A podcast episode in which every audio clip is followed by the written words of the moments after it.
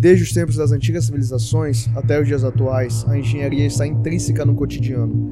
Dentre diversas funções, destacamos que a engenharia procura organizar, planejar, executar, corrigir e perpetuar. Mas como pensar em fazer engenharia? Nós estamos aqui para te responder.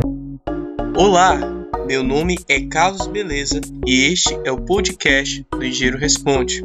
Neste podcast, iremos falar sobre sustentabilidade na construção civil.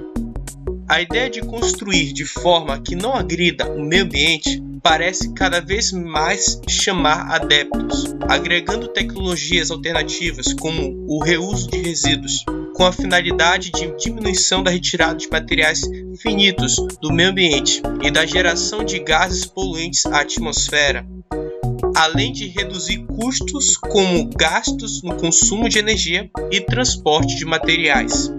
Essa prática é conhecida como projeto inteligente e você se engana se estiver pensando em algo extremamente complexo.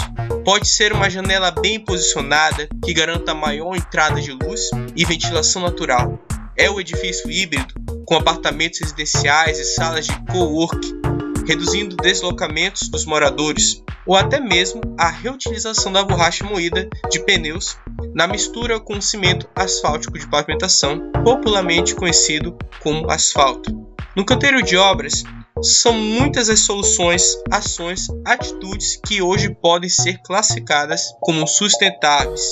Exemplos disso é o emprego de container, como refeitório, vestiário, escritório e o emprego dos resíduos da demolição ou construção na própria obra, previsto no gerenciamento dos resíduos sólidos. A indústria da construção vem investindo em tecnologia para oferecer materiais com longa vida útil, menos poluente e gerando menos resíduo.